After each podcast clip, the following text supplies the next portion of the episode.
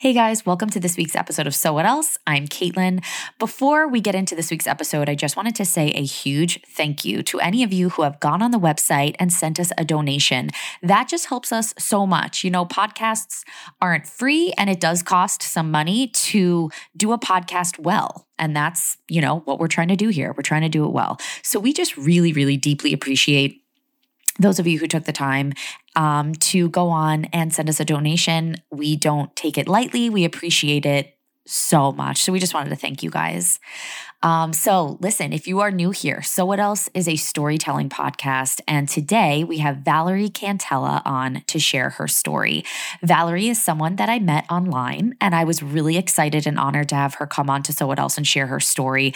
I tore through her book, which is called Off Script A Mom's Journey Through Adoption, a Husband's Alcoholism, and Special Needs Parenting. Valerie's story is mind blowing, even just in that book title. You can tell there's a ton of stuff in there. Um, she talks about her daughter who suffers from reactive attachment disorder, um, her husband um, being an alcoholic, divorce. There, guys, there, I'm not even saying all of it. There's a lot, a lot, a lot to her story um, and what she's been through and how she's learned to reframe and how she's learned to find redemption in her story and what her life looks like today. It's just, it's a very rich conversation. I felt very encouraged talking to Valerie um, and seeing her outlook. I just think that this is an amazing conversation. Everyone will be able to connect to some aspect of her story. So stay tuned.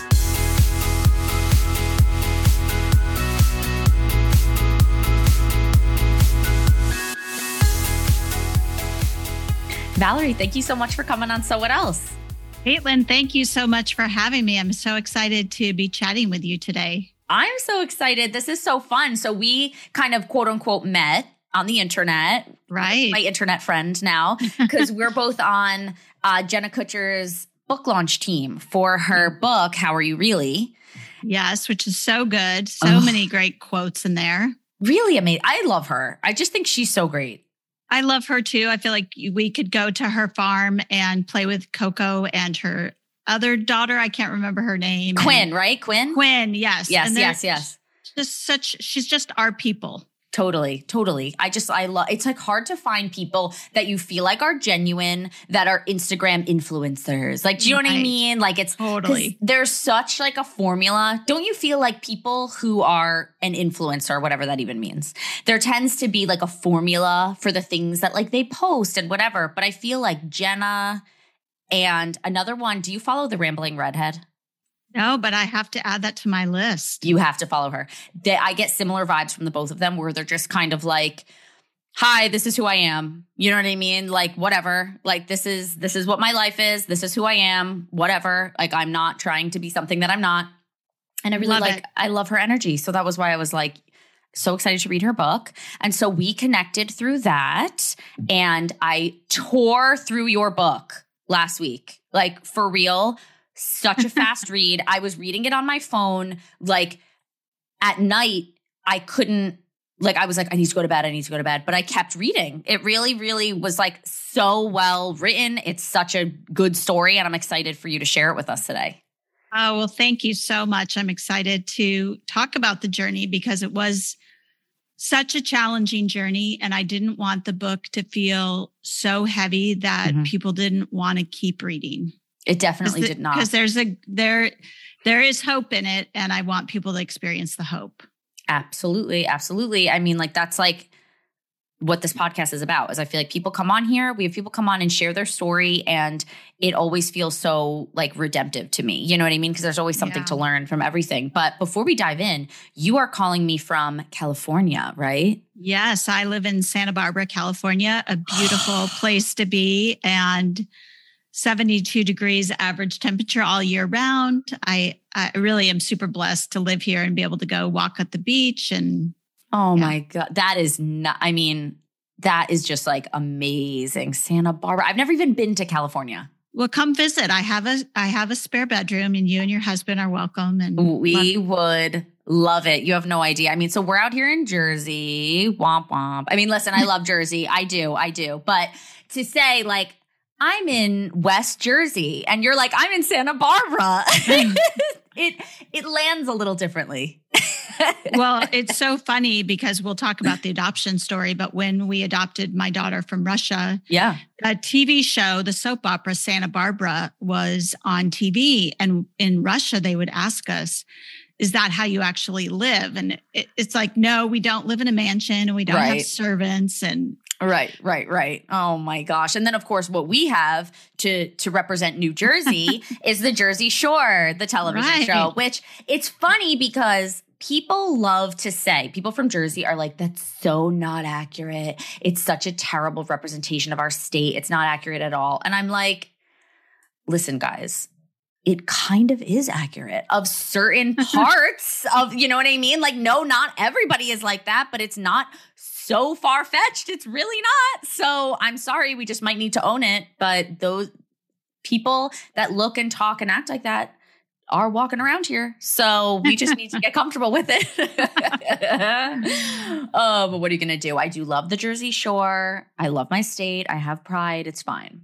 You know, love Jersey. But anyway, all right. So listen, Valerie, your there is so much in your book. So it's called Off Script: A Mom's Journey Through Adoption, a Husband's Alcoholism, and Special Needs Parenting. So already, I'm sure people are like, "Whoa, whoa, whoa!" Like that's a lot right there. So listen, we obviously cannot get through all of it today. So this is an encouragement for people. We'll have the the link in the show notes. Go read it. So you've been through a lot. You have been through a lot. You know, you were di- diagnosed with diabetes when you were young, kidney disease. You were told you probably wouldn't be able to have children, miscarriages, but then you and your husband were blessed with your son, Nick. And then a few years later, you decided to adopt. Let's kind of pick up there with your story. So, what kind of led you guys to Russia and to Katie? And like, tell me a little bit about bringing her home and stuff like that. Sure. So my husband was actually adopted and his his family was Russian.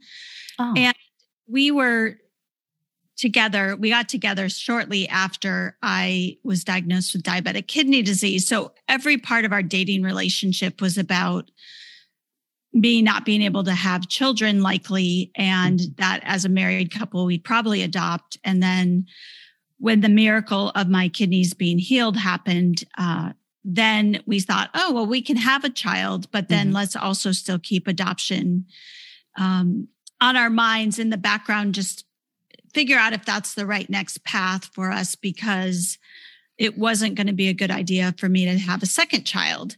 So we decided on Russia because we thought uh, our kids would look kind of similar. And yeah. we went through about a one and a half year process to adopt. And uh, actually, my personal experience with Putin is that he stopped adoptions while we were in the middle of the process. He was using oh. it as a oh. political ploy back then and stopped adoptions and turned off the heat in the orphanages in Vladivostok, no. Russia, where my daughter is from.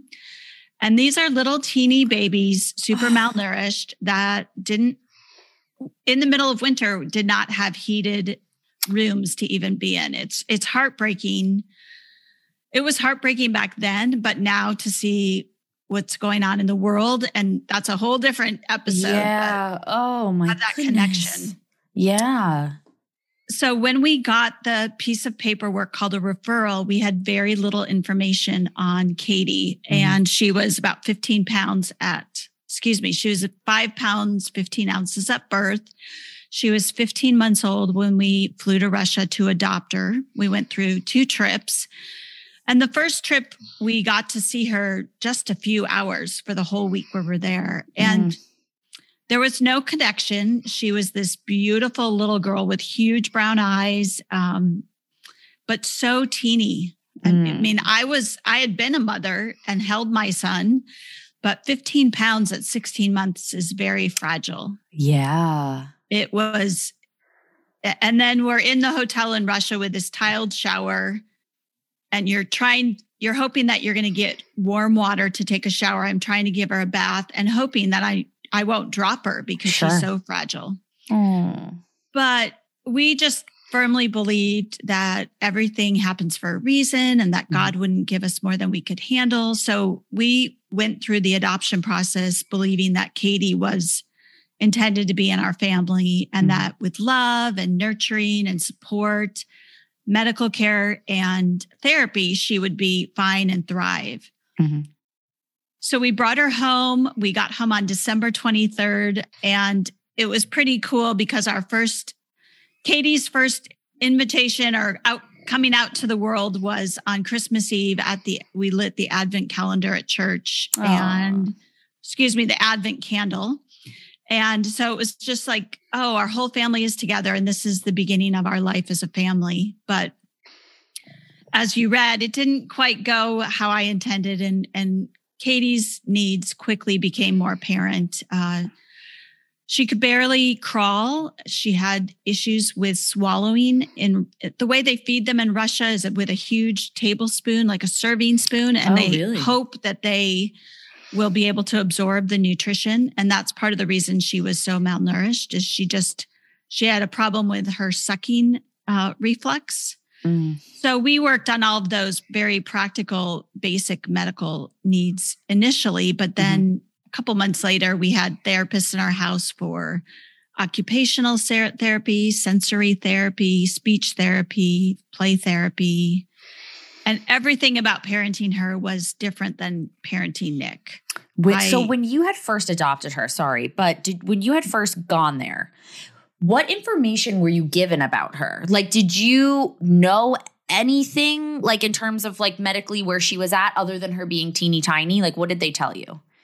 They really said uh, she was the fourth live birth of her birth mother, Okay. and they there were phrases in there that w- our adoption agency told us were well they just put that in every referral, but looking back at it, it was very scary encephalitis and brain issues and you pretty much assume that every adoption that comes out of Russia, fetal alcohol syndrome is involved. And, um, but we were so, I don't want to say we were so naive, but we were so naive and just believed firmly that God wouldn't give us what we could handle, Yeah. couldn't handle. And, and our parameters of what we could handle did not include a special needs child. Mm-hmm. And so we thought, well, there's no way she's going to be special needs. And our doctor here, so we had to go for two trips. Our first trip, we took video of her and showed our pediatrician here. Mhm. And she said, well, she may have rickets and she can't put weight on her legs. And, but I think with nutrition and love and care, she'll be okay. Okay. So that, I mean, that was really the extent of what we had access to. Mm-hmm. And back then, the internet was really, this was, you know, 22 years ago. The Yeah. internet really wasn't the plethora of information that we have available now. I wish, Totally. I wish I would have known about reactive attachment disorder and some of the issues associated with children in orphanages and fetal alcohol syndrome. Yeah. Okay. So so you knew a little, but it was like very fuzzy, kind of like, and you weren't sure how accurate it would be. You come home and she struggled. Like you kind of thought, we're gonna get her home and we're gonna feed her and love her and cuddle her and she's gonna just catch up with her peers. And that's not what happened. not what happened, didn't want to be cuddled. I would tell the ladies in the church nursery, don't pick her up when she cries. That is the opposite of what needs to happen. She's so overwhelmed. I Mm. couldn't go to Costco with my two kids to get groceries because she couldn't handle the lights and sounds. Okay. Um, but her brother was, Nick was amazing with her. And he Mm. would just say, Come on, Katie, let's do this. And Mm. he really taught her about the world. And in our home, just the two of them, that was really safe. And she started learning and she grew uh, five inches and gained 10 pounds in the first year. So Oh, wow. physically, she started catching up. Mhm. Um, but some of the background issues we weren't, we couldn't have known about that early. Yeah. So when did you first hear the term reactive attachment disorder?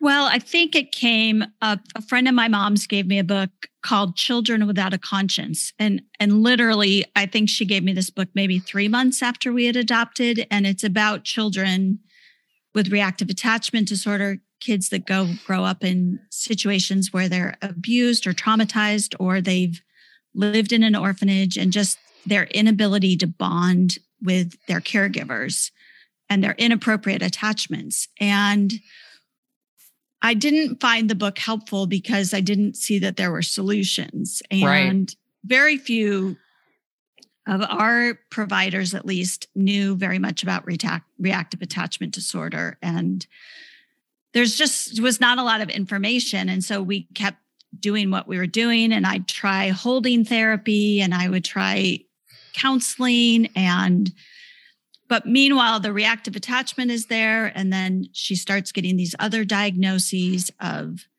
ADHD and oppositional defiance disorder. And it just became this big jumble of what what's the disorder of the day that we're really treating today. Yeah. Yeah. Um, that's oh, that's really hard. I, I read in your book that 50 to 80% of adopted children actually have attachment disorders. Is that because, like, if they're coming from a situation beginning of their life where they either weren't held enough or there was trauma or whatever, like, is that what is causing it or are they like born with it? Do you know what I mean? Yeah, well, we know that children thrive when they have a constant, stable caregiver that's loving and nurturing them. And mm-hmm. kids that's why when you see kids in NICUs, the nursing staff and the parents are so consistent and concerned about making sure those connections are formed. Yeah. But like Katie, she was born in a baby hospital and then she was transferred to another orphanage and then she was transferred to the orphanage we went to. Mm-hmm. And then we brought her home. And each of those, they're called displacements, impacts their ability to bond. Okay. And so the person, so I was the primary caregiver, and she most reacted to me, meaning she could walk up to you the first day she met you and say, Oh, Caitlin, I love you. But then it took her until she was a teenager to actually say, I love you without prompting to me. Oh, that's so hard. I can't even. So she was almost the most resistant to you because yes. of her reactive attachment disorder or RAD is how is right. what they call it. Yes. That's okay. And now what are like what do like you said there's not a lot of information, doctors don't really know. What were people coaching you to do with her to make it quote unquote better? I don't feel like I got very much guidance or support. I went to a, a, therapist that would have us play together, but we'd be sitting on the floor and she would want us to mimic a family with dolls. Okay. And I would say, I would have the mommy doll and I'd say, Hey, Katie, how are you? Let's go do this thing. And Katie wouldn't even be able to have the conversation back. Right. And I'm not sure, you know, this, the uniqueness of Katie is she has so many different diagnoses. And so I don't know if that was the RAD or if it was the autism, which actually wasn't diagnosed till she was in high school, mm-hmm. or if it was the oppositional defiance, or if it was her language delay. I mean, there are just so many moving parts here. It was really hard to figure out.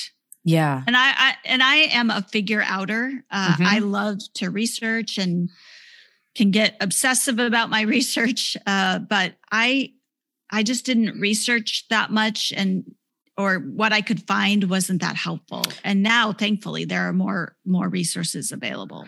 Yeah. I mean, I I understand that 100%, but you know, before we started recording, we both bonded over the fact that we're both Enneagram 1s. So it's like I get that that like desire to just like just someone just tell me, like just like give me the book the mm-hmm. how to guide and like I can read it. Like I'm a very capable person. Like I can read it and I can do it. Right. But when you're faced with a situation where there's really like everyone's kind of scratching their heads, that can be like crushing. And you know, um it's certainly not the same situation, but my older brother um dealt with a lot of mental health issues and things like that and I think that you know when they listen to this, I'm sure my parents will be able to really connect with what you're saying because his whole life, you know, they had him in tons of different doctors, therapies, teachers, counselors, all these different things. And it was a game of what's today's diagnosis. It was. Yeah. There was, you know, oh, it's ADD, oh, it's OCD, you know and then and it was but it was it would change all the time exactly like which thing was causing which behavior you know there was depression and then he didn't get a diagnosis of asperger's until high school or college same wow. thing so it was like they dealt with a lot of similar things again not as severe but just not being exactly sure what they're dealing with right and that can be very hmm. crushing absolutely and there are so many times i just really wanted to scream at the professionals and say, I am not a professional. Yeah. Any of these things. I'm not a, a therapist, a doctor. Hey, I'm a communicator. So yes. just tell me what and I can communicate it. But I don't know what to do. And that was kind of not acceptable. It was really a struggle to to not know what the path forward was. Because like you said, if they had just told me read this book and go yeah. forward, I would have done that. Yeah. Happily. Absolutely. So you struggled to bond with Katie, obviously. Very, very difficult. And I I describe it in in the book as the parenting journey. Like it was like the babysitting journey from hell. It was mm.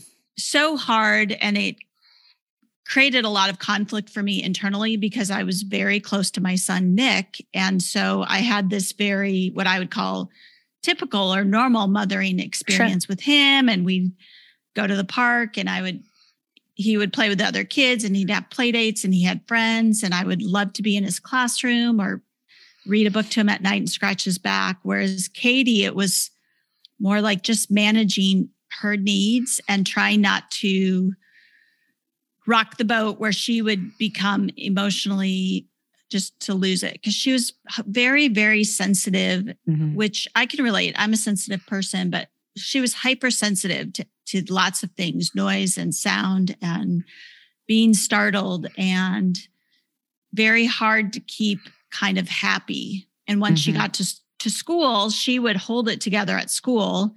But then when she'd come home, I got the worst of it. And and the way I grew up was that uh, thinking that you got what you deserved or everything happens for a reason that that record old record played in my head all the time. And so i thought well it's my fault. I've mm-hmm. done something wrong or i'm not good enough.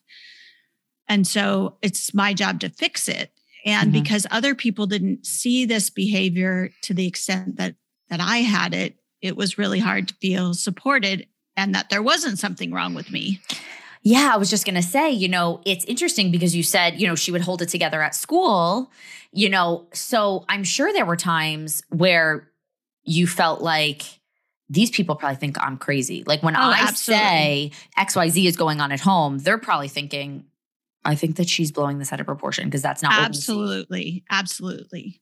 and I and I write about that even that it wasn't until my daughter was in high school or actually right before she was in high school that my parents she lived with my parents for a, a, week or 10 days or so and they came to us afterwards and said we are so sorry that we did not understand what your life was like and it mm. wasn't till she was totally i mean my parents lived very close to us and my daughter was very comfortable with them but she held it together until that week that she was actually living with them and her full blown behaviors of screaming and crying and being obstinate. It's interesting that the person that she reacts to most is me. The 2nd mm-hmm. person is my mom, interesting. not her dad. Yeah, that's so, interesting. Yeah. Did you ever feel like you guys had made the wrong decision? Like, did you ever feel like clearly, you know, we kind of felt like God was leading us to adopt, like from Russia and this do- and this girl? And did you ever feel like oh, I think we messed up. Like, I think we made a mistake here. Yes, I, and it's hard to say that because yeah. that's just another layer of revealing my shame and imperfection about like, I'm not, people would say to me, Oh, you did such a wonderful thing. You rescued this child from Russia. And I said, you know, it's wonderful that you think that we just wanted a second child. And the fact that she is rescued from a Russian orphanage is a bonus. Mm-hmm. But it was really my selfish desire to have two kids that mm-hmm. drove that experience. And I just didn't feel, I did, I never felt like we could give her up. Mm-hmm. Um, not because we had a connection, but because I didn't want her trauma to continue in being placed in another situation. And I didn't want to answer the questions of, well, she was such a cute little girl. Why didn't mm. you keep her? You have this, you know, nice family of 4 mm-hmm. And, you know, I still wrestle with that today. Yes, we rescued her from an orphanage. She's alive, mm-hmm. but her life is very small. Mm-hmm. And it's hard for me to accept that her life is always going to be small. But, you know, I think that that's really beautiful what you said that because you know failed adoptions like that's a thing. Like mm-hmm. there like that happens like where people adopt a kid and then it's like deemed a failed adoption and it doesn't work out. But the fact that you said you know i didn't it's not that i felt like such a connection to this girl that i was like oh i could never like give her up because i love her so much. We have this like fuzzy bond. But you said you didn't want to be to add to her trauma. You didn't want her to be like put in another place where then her trauma would be increased. And I think that that's like the ultimate sign of love. You know what I mean? That like you are literally getting nothing back. You know what I mean? Like with your son, Nick, sure, you're the parent, you know, so you're doing most of the work, but it's like, you know, he's saying he loves you, he's hugging you, he's like, you know, you have a you have a bond. There's a give and take there. You know what I mean? It's it right. feels rewarding. But with Katie, it never felt rewarding, you know, which I feel like is really the ultimate act of love that you're like, I'm doing this, even though like there's, I don't get anything back from this, you know? Yeah. Yeah. Well, thank so you for saying that. It yeah. makes it a little less uh, painful to think about that. Yeah. It was just mother, motherhood, Mother's Day is a hard time. Mm. Uh, and I just acknowledge that for for everyone for whom motherhood hasn't just been this happy hallmark Instagram worthy Mother's Day, it, it yeah. can be really hard. Mm-hmm. Absolutely. Oh, absolutely. And then I think it's like, you know, motherhood in general. Yeah, Mother's Day brings up, I think, so much for so many people. And then the the layer of adoption. I think that, you know, it's easy to hear a lot of like really precious, fuzzy stories about adoption and to feel like, well, that really wasn't our story, you know, right. and like what, like that's that's not what happened for us. You know what I mean? But that doesn't mean that you weren't meant to be Katie's mom, you know? Right. So that's just, yeah, there's so much there. So, okay, fast forward, high school ish, when Katie was in high school, she ran away. Tell us about that day. Yeah. So actually, she was in eighth grade and oh, Nick okay. was in high school, just one year ahead of her. And her dad and I both were going off to our jobs and we we let Katie ride her bike to junior high because it was literally 1 mile straight from our house to the junior high and there were other kids in the neighborhood that rode so she I went to work and my husband saw Katie off and he went to work. And then I got a call saying, Hey, Katie isn't at school today. Can you confirm her absence? And I said, No, she she went to school. And they said, okay, and and called me back a few minutes later and said, We can't find her. So I said, okay, well, I'll be over in a minute. And I text her dad or call her dad and say, "You, Katie went to school, right?" And he said, "Yeah, I saw her ride her bike off." And anyway, so it sets up this whole scary situation of I thankfully we both her dad and I both worked just a few miles from the school and our house. So I went to the house, he went to the school and went by the park where she would ride her bike through and didn't see her or find anything. We go to the school. I had called my colleague, the sheriff's deputy, and I just said, What do I do? My daughter's not at school. And he said, is there any possibility that she's run away? How are things at home? Mm-hmm. And it never even occurred to me that she could have run away because this is a girl that has really doesn't have any friends. She hasn't, we manufactured the friendships for the most part. Mm-hmm. She's never been really, the, her riding her bike to school is the most independent she has. And Mm-hmm. I said, well, you know, she's been kind of depressed lately and Mm-hmm. but she's always kind of low energy and Mhm. not not extremely happy. She's special needs and I'm trying to explain to him. But I go home and I don't find Katie. I do find her cell phone and then I go to school and the sheriff's deputy friend meets us there. And it's just this kind of blur of oh my gosh, our daughter's missing. Did someone take her or did she run away? Yeah. So we're st- standing outside with two deputies and they're just about to go look for her. And my husband's phone rings and it's a, a shelter that's called to say, Are you Katie's dad? And we have Katie and she's safe. She had finally been able to express in running away her severe misery and anxiety and depression. And we had just been getting along. We'd been getting by thinking, Sure. oh, this is just junior high moodiness. This is Katie as she is all the time, but Mhm. exacerbated because she's in junior high and having Yeah. hormones. And it really felt like the beginning of, I can't even figure out the word to describe it, but a huge break in there was the life before Katie ran away and the life after Katie ran away. Yeah. It's said you said in your book that after she ran away, you said the crumbling of the facade had begun. Yes. Tell me about that. What do you mean by that? I think before that, we were just trying to hold everything together so Yeah. that on the outside, we looked like we were just living the American dream, Yeah. happy on the outside to other people, Mm-hmm. successful. You know, Nick and Katie were both cute kids. Mhm. We went to church, we were involved in our community, we were PTA people, you know, doing all Mhm. the right things. And everyone loved the idea that, oh, we rescued this child. Oh, Katie's so lucky to have you. But they didn't know the tension and the our house, the the level of tension in our house, it was extreme. And Mm. it felt like we were on one of those balance boards that has four corners Yeah.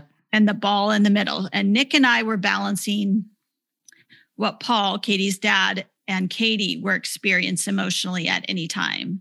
So Mm. if one thing moved, Nick and I were balancing that emotion. yeah. And now that Katie's run away, we called my parents when we first uh, knew she was not at school and asked them to pray. And then they were involved to an extent that first day. But we finally reached out to our prayer chain at church and said, Mhm. This has gotten to a devastating place. We're really, we don't know what we're trying to figure out the path forward and ask Yeah. people to pray. And that was kind of our first acknowledgement of everything is not happy at the house. yeah. and we need Okay. help. So that was your first time really publicly telling people, like, hi, things are kind of falling apart here. Right. Right. Because Okay. Yeah. because everyone else experienced Katie in the best version of Katie. Totally. And this was our we knew that we were at a breaking point that Yeah. we we really couldn't keep this burden to ourselves.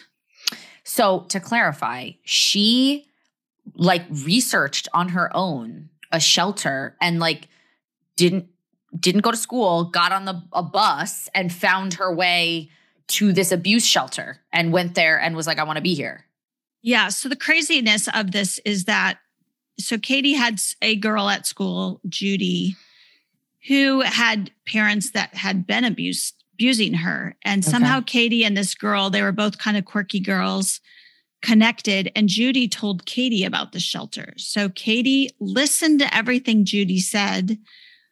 And she got on a public bus and she had to transfer the bus at least once to walk to a house that did not have a there was no sign on the door that said Right. this is the shelter. It was just it's like a safe house. It's a safe house. And she did all this without her phone. She had never gotten on a public bus. She had packed her backpack full of clothes and snacks and things she thought she'd need. So somehow there was this executive processing function that we never knew she had that right. shows itself every once in a while. It's like this miracle of, oh, Katie is more competent than we thought. Right. So that's like trippy. Like that, the runaway thing is like shocking on two levels for you as a mom that you're like, I cannot believe that she ran away, but also I'm like mildly impressed that she had like the mental capacity to get herself there. like how completely. Yeah. We we were seriously so shocked. Yeah. When we were telling my parents, none of us could believe Katie got on a bus. She knew how to use money. She didn't know how to count money. She yeah. didn't know how to do all these things that most junior hires know how to do. She at 13 was probably more like an 8 or 9 year old and so we were like, oh, she stepped up to the challenge. We don't like the challenge that she took, but she right. does have some functioning beyond what we knew. That's okay. So you kind of mentioned that like your family history sort of like you think about it like pre Katie running away and post Katie running away. Cuz pre you know she was she was living at home with you you guys were functioning to a degree and everyone kind of thought you were this perfect family. Post her running away you finally were able to be more public with the fact that like look this is like we really are struggling here with her.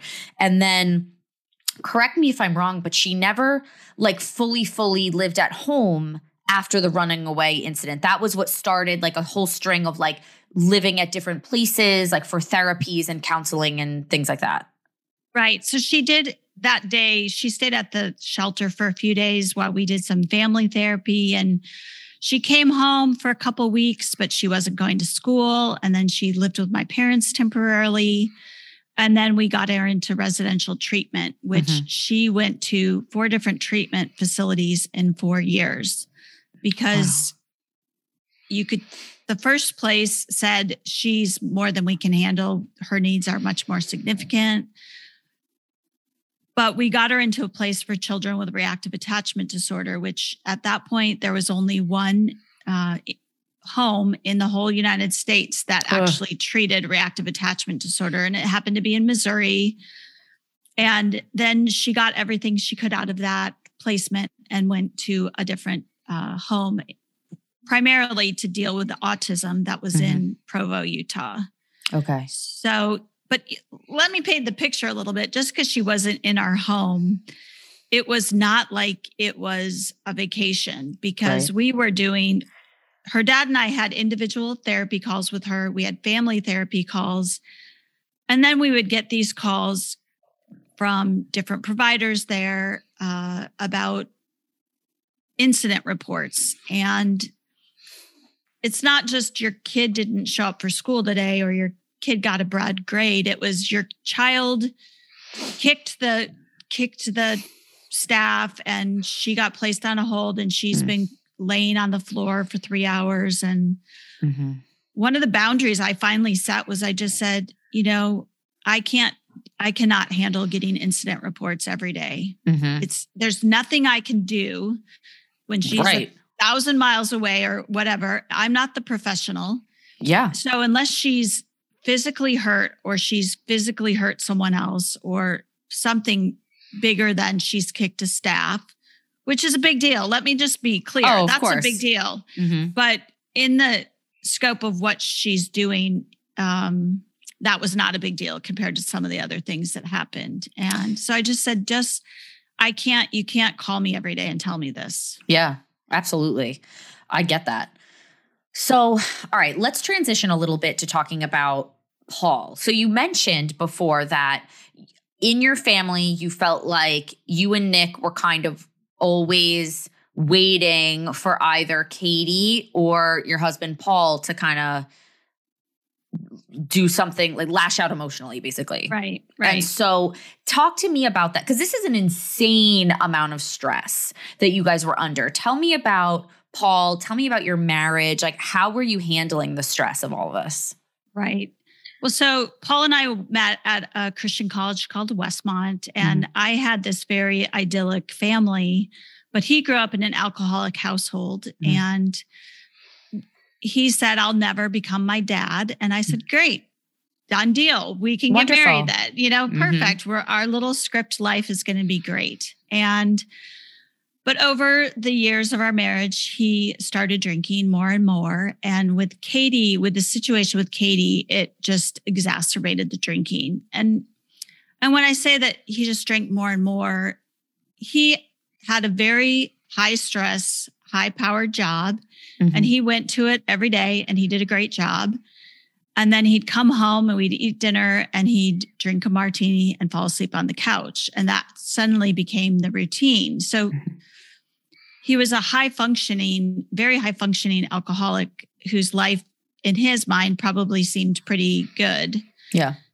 Um, but so as he drank more, I got more controlling. I tried to micromanage everything in the household, even, you know, how were our file drawers uh, filed and was our silverware drawer clean and perfect? And I loved the magic eraser because any mark that ended up in our household, I would go around and I'd get those marks out. Mm-hmm. And I I laugh now because I actually still love magic erasers, but it's it's a wonderful, wonderful tool. It's a wonderful no invention, shame. but it not is. a good thing for people that are in the controlling stage of life. Yeah. And so we were great. We we were both type A, high functioning, get stuff done you know, if you need to run something, you get us together and we sure. can, can run stuff. But we were like two trains on parallel tracks. We were not connected except in the fact that the we were the only two people that knew what it was like to be living our lives. And mm. with Katie, it was so hard. And um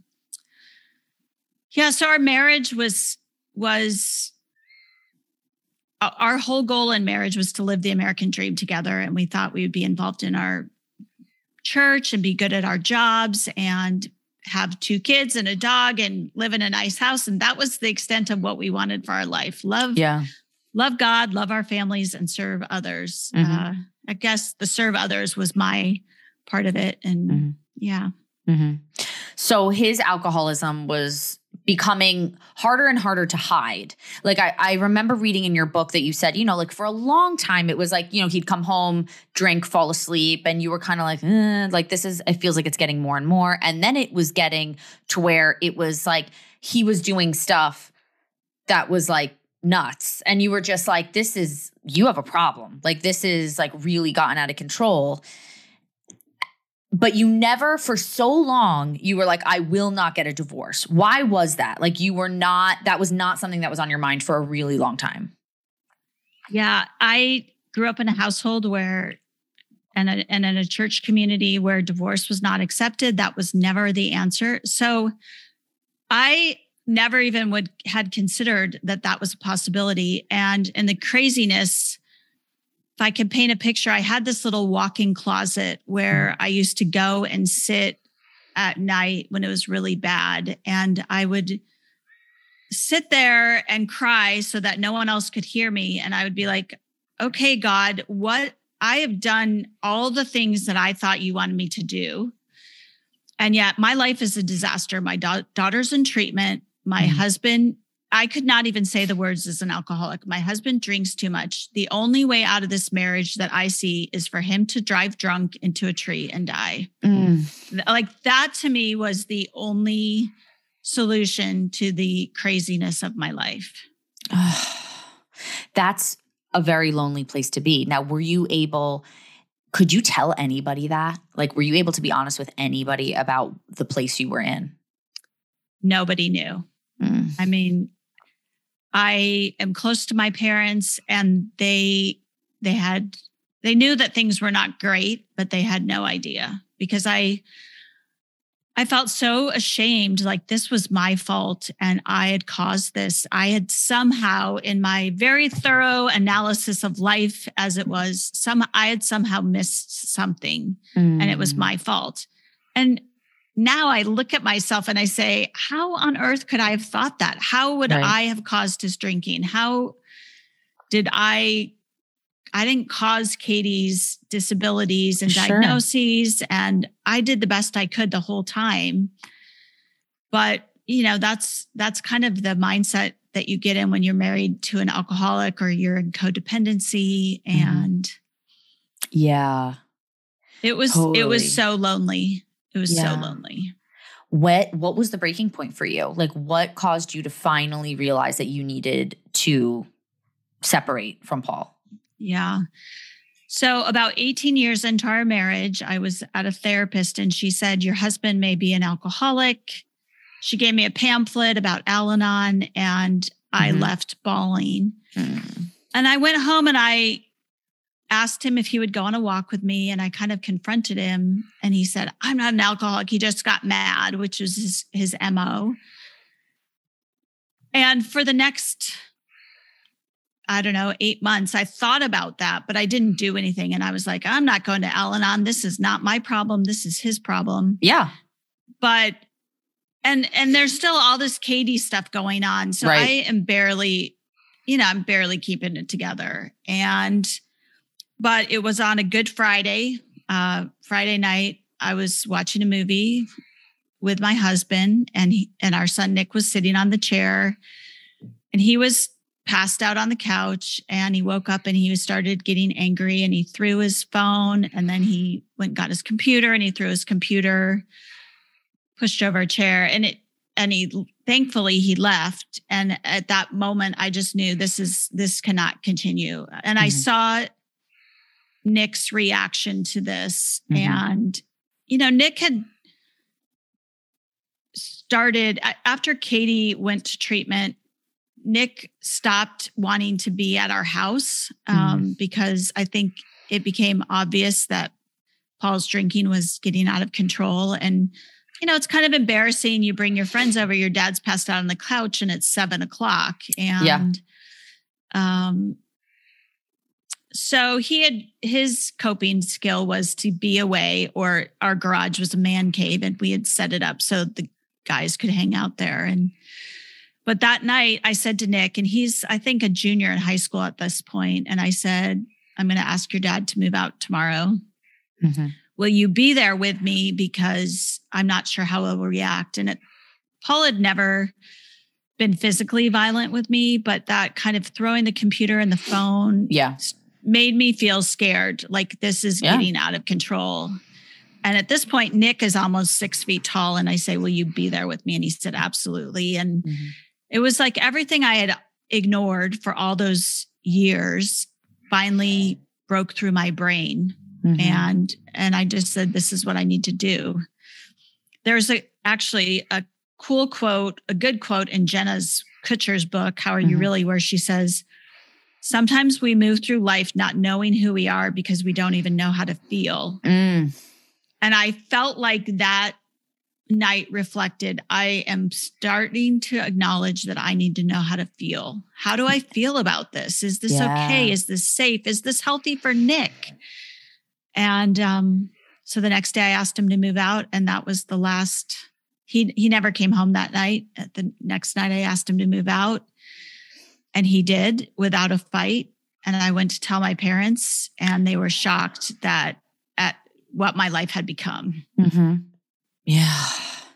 Did you feel like did you feel shame? You know, like now now I'm not hiding it. Like we were kind of hiding it for a while, then Katie ran away and so people kind of saw that like okay, it's not as perfect as we, you know, want them to think that it is. And now there's a divorce. Like did you just did you feel ashamed? Were you embarrassed or were you proud and empowered? Like how did you feel?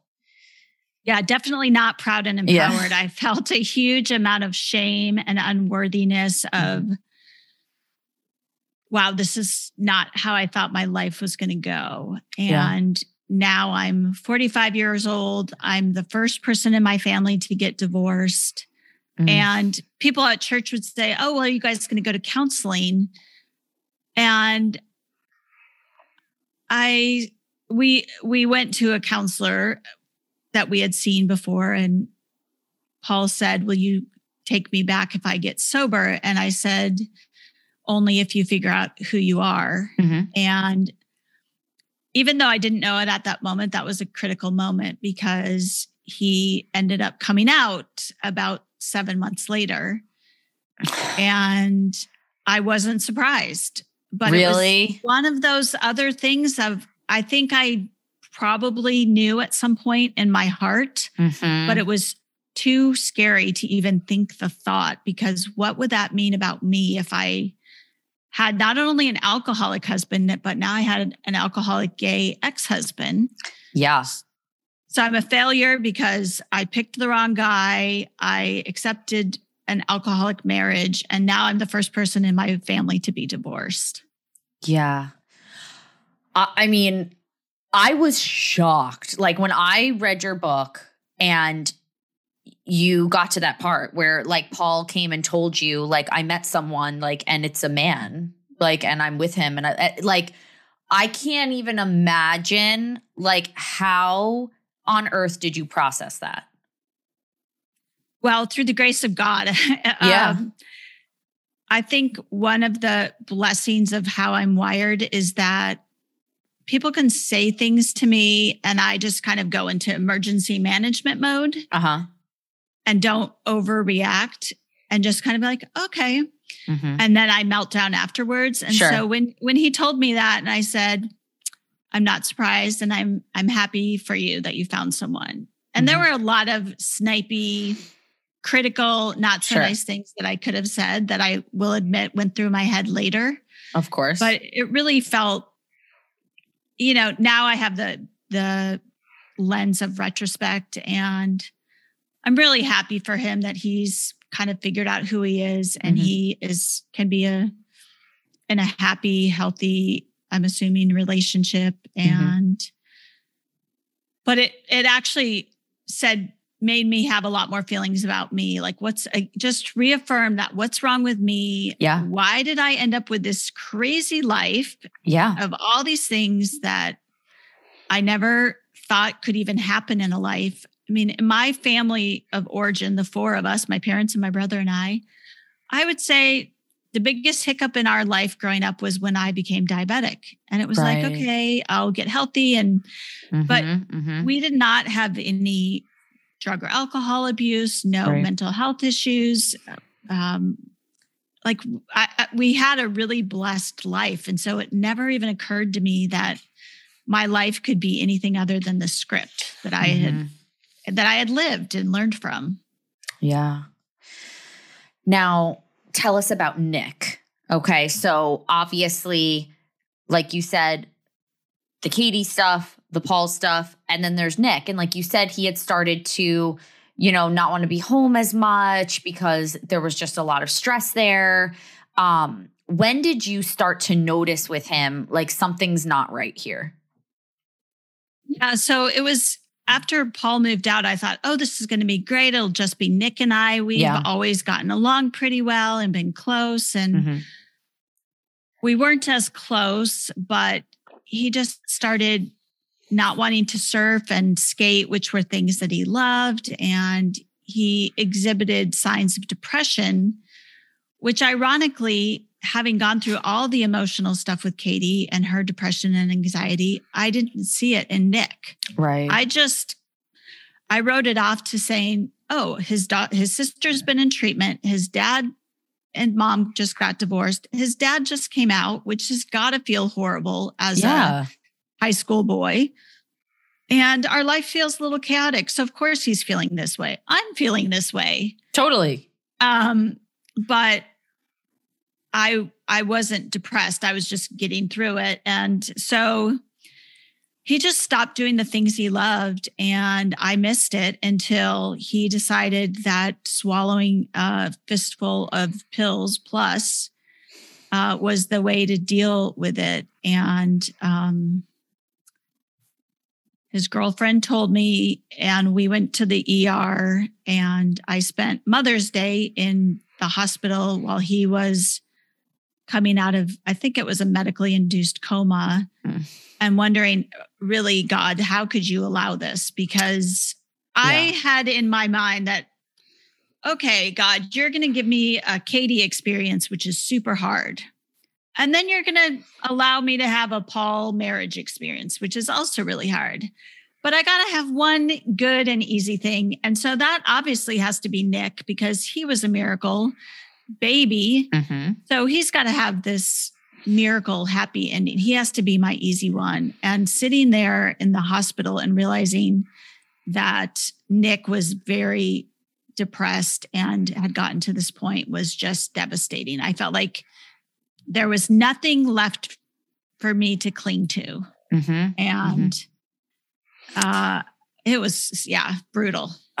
I mean, it's so crazy because I totally knew what you meant. Like when you were talking about how, you know, I felt like, okay, like Katie, that was like, that was my hard child, right? Like I'm going to have to like this is going to be like a hard thing for me and then oh yikes, okay, all this stuff with Paul. Obviously, God's going to give me like an easy thing. And like that's going to be Nick, right? Like we always I think that as humans like I think everybody does that, right? Like you go through a hard thing and then you kind of think, okay, well at least like check that was my thing. You know, right. that that was my hard thing and everything else is going to be smooth sailing and it's like no one ever promised that. Like, no one ever said that that's how it's going to go, that you're going to get your one hard thing and get to move on or your two hard things or whatever, you know. And we do have this thing that we always say God's not going to give you more than you can handle. God's not going to give you more than you can handle. And it's like we kind of trick ourselves into thinking, like, oh, okay, so then I'm not going to have to handle too much. You know what right. I mean? Like, and it's just not true. Right. Absolutely not true. And what we think we can handle is okay. So let's say that is true. God won't give us more than we can handle. It's mm-hmm. really not about what we think we can handle. It's like God walking alongside us and allowing us to handle whatever comes our way, what he allows us to come our way. Mm-hmm. You said um, in the um, book, which I loved, you said, I started to reframe that thought, like from God's not going to give me more than I can handle to, I, you said, I decided that God gave us what he wanted to handle through us, and our job was to rely on him. Absolutely. And I think that's an amazing reframe. Well, I was thinking about it actually today. Um, the idea of what if I had just accepted that everything in my life was just going to be what it was? Like mm. I was mm. going to go through this really hard marriage, have a really difficult child, but that was the best my life could be. And if all this stuff did not happen, I wouldn't have this amazing, free, authentic, whole life that I have today. And I have I, am having a completely different experience in my marriage now. So, yeah, thank you, God, that you allowed this, or, or for those, you know, higher power, whatever you want to call it. I, sure. I am never want to go through that again. Don't get mm-hmm. me wrong, but I am so grateful that I get to be a different person through these experiences.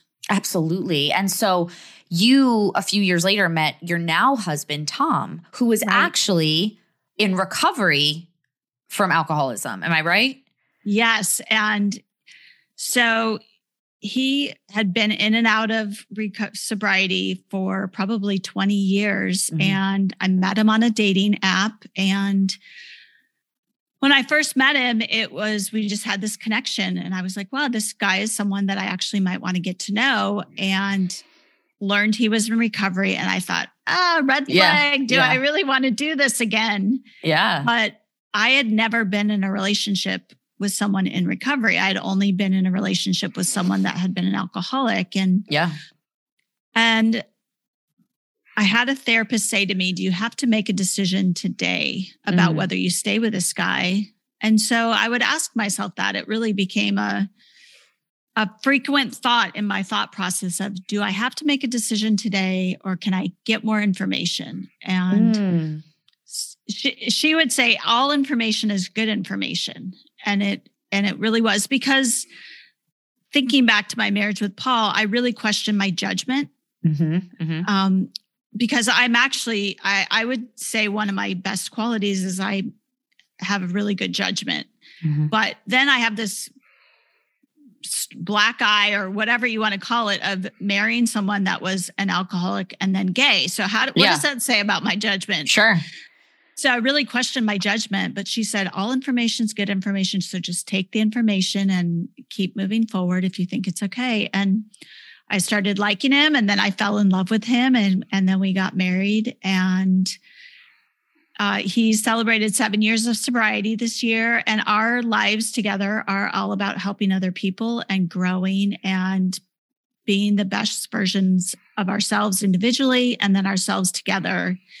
And I am so, so grateful because I feel like our relationship is so emotionally deep and uh, it, it's just so unlike what I've experienced any other time in my life. And so, yeah, it's, if I if I didn't go through all that, I wouldn't have met him, and we wouldn't have this life. It is so it's so crazy to me. Like that is really that is such a cool cool story, right? That it's like you would think, you know, like you said, you you see this guy's profile on a dating app and as soon as you find out, oh, like he's, you know, he's sober, like you would think you would just be like, "Nope, like, I can't touch that with a 10 foot pole, like, not going there. I love that advice from your therapist, though. Like, do you have to make a final decision today? Like, you know, like you're not getting married today. You just met the man, you know, like right. you can explore this and all information is good information. I love that. I really do love that. And I think how beautiful the two of you together, the life you're building with all of the hardship you guys have in your past, and you are using it to help other people. Well, I really like to think of it as the beauty from the broken pieces because there mm-hmm. are so many things in our lives that we've experienced that seemed really broken and ugly at the time. And now to see those things coming together and our life is this beautiful mosaic of all those broken things. And yeah.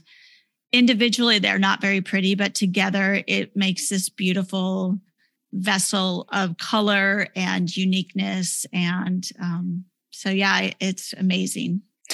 Why do you think that it is so important for you to share your story, like through your book and on this podcast? Like, why is it important for you to share it? Well, I think there have to be other people that were like me that grew up thinking that there's a formula or a script for the life. If you do X, Y, and Z, you'll have a blessed and easy life. Mm-hmm. And mm-hmm. I really feel passionate about the fact that it's not our fault if life doesn't go the way we want. It doesn't mean that we're less than or unworthy. And, mm-hmm. um, you know, this is, it's just life. I, there's this great quote, and you know from the book that I start every chapter with a quote, but I, mm-hmm. I'm really into quotes. And there's this quote from Karen Casey, which says, Joy and sorrow are analogous to the ebb and flow of the ocean tide. They are natural rhythms, and we are mellowed by their presence when we accept them as necessary to our very existence. Any pain today guarantees an equal amount of pleasure if I willingly accept them both. Mm. And I look at that and I wish I knew that when I was younger, that there's just an ebb and flow to life. Mm-hmm. I didn't, our life was always either neutral or good as I was growing up. And so I thought, if my life isn't neutral or good, then it's bad or it's really bad and there's something wrong. But really, I think most people go through stuff in life and that's just life. And mm-hmm. so the goal of life isn't to avoid all the hardship and hurt, it's to learn from those difficult experiences and use those to help other people. Yeah, absolutely. What would you say to someone who might be listening to this and identifying with a certain part of your story. Maybe they feel like they're drowning in parenting, you know, like maybe they just feel like they have a kid that they are parenting that they they don't know which end is up or maybe there's mental health issues in the home or alcoholism or whatever. What would you say to someone going through some of this stuff? on on a high level if you happen to be a perfectionist and you're going through all that stuff mm-hmm. i would say take well i used my perfection as a, a coat of armor against mm-hmm. the world like if i could keep everything perfect enough it would protect me but i found that in being more authentic and transparent my life is much more whole mm-hmm. but on a practical level whatever you're going through there is someone else that understands and there's a group of people that understands and so find that group mm-hmm. and i as a young mom i didn't have a mom's group that i was a part of and once i got to be a part of a mom's group i was the leader so mm. of course i'm not getting the support as much as i probably could have used it i later in life found um, the national Alliance of Mental Illness, NAMI, and they have Okay. 600 chapters in Cal- in the United States. And NAMI really helps families and individuals with mental illness, and that's a great support group. Mhm. If you're in the recovery sphere, Al-Anon is great. Mhm. I would Mhm. just say, don't let your um, ego get in the way of finding support. Mhm. And I would be more than happy for people to reach out to me. I love to be of service and talk to people that are going through stuff, even if even if you just need someone to listen Mhm. um, or to help provide some resources for you in whatever you're going through. you are an inspiration. I think that there's people listening to this that are going to think, oh my goodness, like if I went through one of the things on her list, I would be like in the fetal position on the ground. You know what I mean? And you, diabetes, kidney disease, everything that you went through with Katie, everything you went through with Paul, everything you went through with Nick. I mean, it's astounding, but here you are saying, you know what? I want to share my story to see that if if it could bring encouragement to somebody else so that they know that they're not alone, so that they know they can get through it. It's kind of changed your it's helped you to realize like things that you believed that maybe really aren't true. It's like something we made up and it's helped you like you said realize like you don't need to be perfect all the time and you can admit when things are falling apart and you can be your true authentic self and I just I love that. I love that you and your husband, your focus is just to help others that have gone through things that that are going through things that you guys have gone through. And I think who better to help others than someone who's been through that exact thing, you know, who who knows better about raising a child with special needs than someone who has done that, you know? Um so is there anything that you feel like is really kind of like that guides you, like a way that you live your life? Yeah, so I have a phrase that I think was from a sermon, but uh, that I've kind of taken as my own. I will look forward, I will trust God. Today is a new day. And I love the idea that every day is a new day and that the sun shines in the morning Mhm. and it goes down at night, and you get the opportunity to start over or do have a new start to the day. I, I love the continual refreshment of that. I love that. And you know what I also love about that is just like back to that quote that you shared that I shared earlier from your book that it's not so much like God won't give us more than we can handle. It's that God gives us what he wants to handle through us. You know, and I think that look at look at your story and look at how much you've been through and look at how much God has handled through you. You know, and how you're using it for good. And I I just love that. It's a new day. I'm gonna trust God because He's got me this far. yeah, absolutely. I just think that it's beautiful. So just tell us before we go, how are Katie and Nick doing today? Well, I'm so grateful. Uh, Nick is 24 and he gets to live his best life uh, as a carpenter, but he surfs as much as possible up in Santa Cruz. And we have, I can't wait to read the card he just gave me for Mother's Day. We have an amazing relationship, had that we wouldn't have if he hadn't gone through his stuff and I wouldn't have worked on my recovery. He Mhm. is he is clean. Uh, he's been clean for six years, which Mm. is pretty amazing when he Yeah. was 18 to to make that decision. Absolutely. And Katie is stable, and stable is really the gold star standard for Yeah. Katie. And she texted me out of the blue the other day and showed me some of her artwork. And so that was really cool that she reached out because it's not her natural natural approach and then i have a bonus son my stepson adam who is Mm. 18 and a wonderful kid and uh, it's wonderful to have a totally different parenting experience with him so yeah, yeah, yeah. I bet. I- yeah it's really Oh. nice That's amazing. I love that. So tell us, where can we find you online? Where can we find your book? Tell us all the things. So you can find me on my website, valeriecantella.com. I'm on Instagram at valeriejcantella.com. And then you can buy the book at any online retailer. The easy link is tinyurl forward slash off script. Sorry, Okay. tinyurl.com forward slash off script. Okay. but you can also find it at uh, Barnes and Nobles and Walmart and everywhere else books are sold. Awesome. I love that. All right. So I can't let you go without asking what's your favorite snack right now? Oh, my favorite snack. I love the 94% fat free kettle corn, microwave popcorn. Oh, I love kettle corn. I, I think I could eat that every single day of my life and be happy. It's so good. My favorite is that Boom Chicka Pop. Have you ever oh, had yeah. that? So oh my good. gosh, like the salty sweet Boom Chicka Pop. Oh, at Costco, they sell a bag of it that's like literally like the length of my entire leg. Mm-hmm. And it's like you think to yourself, like, well, we could never eat all of this. But it's like, no, no, you will. You will go through yes. it. Yes. I have to buy popcorn in the individually packaged bags or the yeah. microwave bags because I do not have enough self control to not eat the whole bag. Oh, it's so good. It's so, so, so good. I love popcorn. That's a so, great one. Yeah. Well, Valerie, thank you so much for being here with us today. Thank you for sharing your story, for being so vulnerable, and thank you for using your story to help other people. I think it's amazing. Thanks, Caitlin. Great to be here. Hey, thanks for joining us today. Don't forget to subscribe and follow on Apple Podcasts, Spotify, CaitlinElliott.com, or wherever you get your podcasts. And hey, if you want to toss us a five star rating, I would love you forever. Check us out next week for another new episode. And don't forget to follow us on Instagram at so.what.else. Editing and all that stuff by Matt Carpenter with Parable Productions.